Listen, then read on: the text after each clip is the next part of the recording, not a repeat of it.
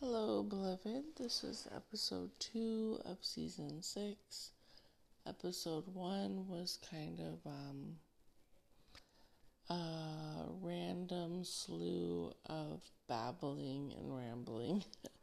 so I ended up deleting that one, episode one.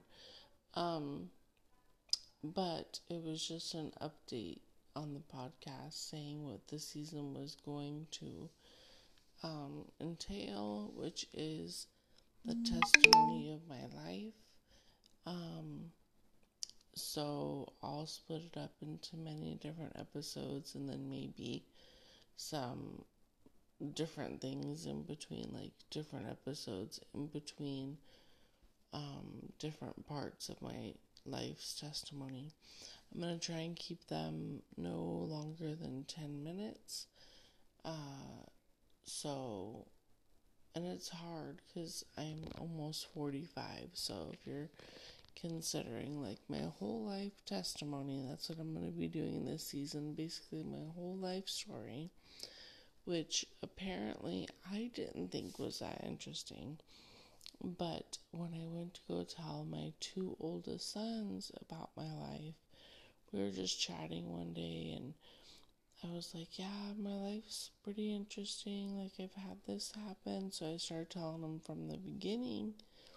And my oldest son actually stopped me and said, Mom, please stop.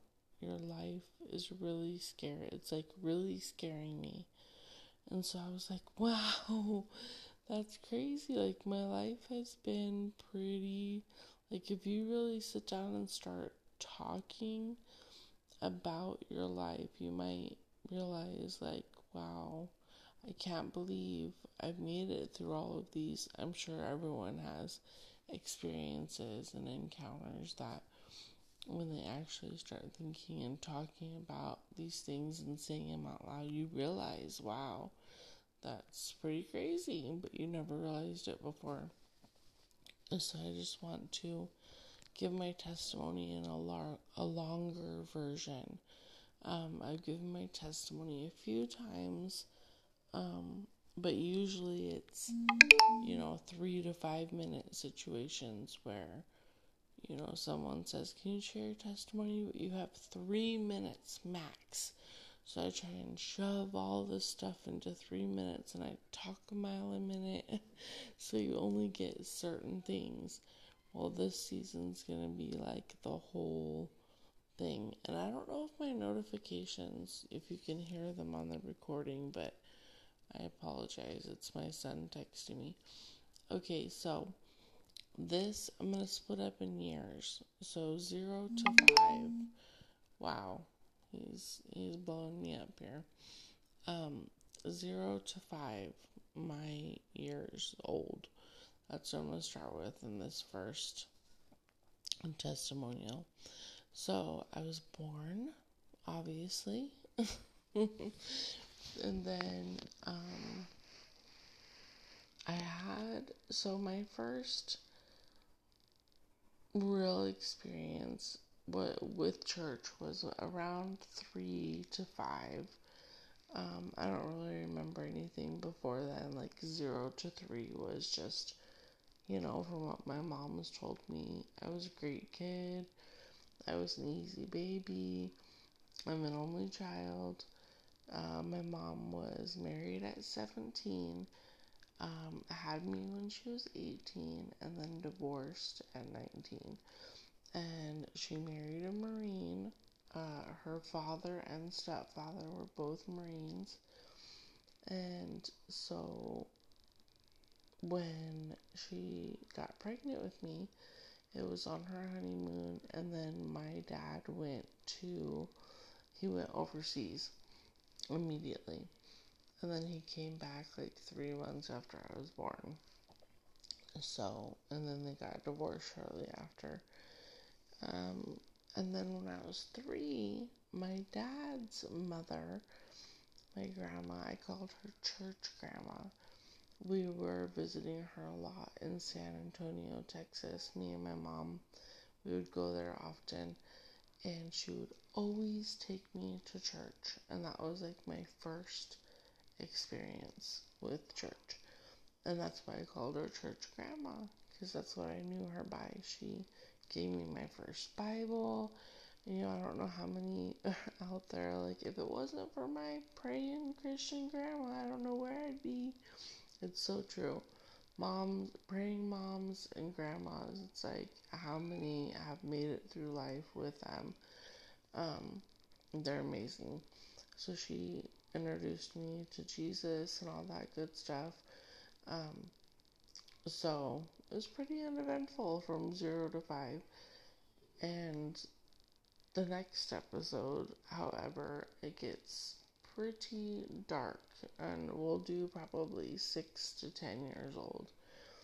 But that's basically what my first five years of life were was um, you know my mom was a single mom and well after i was about mm, six months to one she and my dad divorced and split up and he of course was a great i mean to me he was a great dad he would have me every weekend or every other weekend i'm not sure exactly the schedule but he would take me to Chuck E. Cheese every every time he had me, um, and then he, you know, we'd watch westerns, and that was his favorite. And um, he's a Texas cowboy all the way. My grandfather as well. Um, he's passed away now, but um, so it was great. My dad was great. My mom, you know, was doing the best she could, living in Southern California with a with a young white headed. She called me a towhead because I had white hair and we basically lived on the beach. Uh, my mom loved the beach, so we were always on the beach hanging out. And uh, so that was my first five years of life. Pretty uneventful. And I just wanted to um, do this whole series. I believe the Holy Spirit gave me this idea because of the scripture in Revelation where it says, um, you know, about how powerful your testimony is. And I believe that through our testimony as believers, we can tell other people what God has done for us in our lives and how He's changed us and turned us around in our situations, coming, you know, out of things that a lot of people would not have come out of otherwise if it hadn't been for Jesus.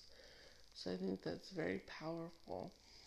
And I also think that when you speak about the goodness of God and the kindness of God, that's what draws people to want to call on His name.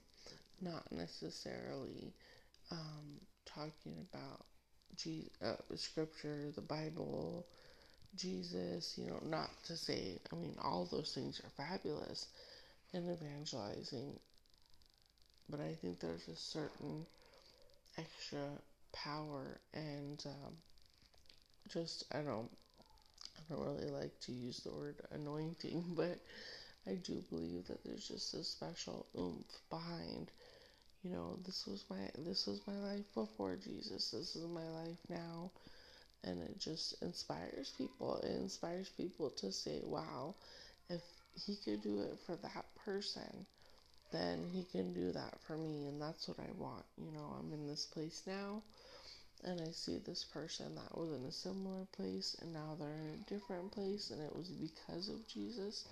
It at least plants that seed to to inspire them to seek out a relationship or to want to learn more about him and start reading the word. So I just want to encourage everybody. Hopefully, this falls upon um, needed ears that need hope, that need inspiration, that need Jesus. And that's why I want to do this whole season is to you know, the kindness of God draws men to Him and women alike.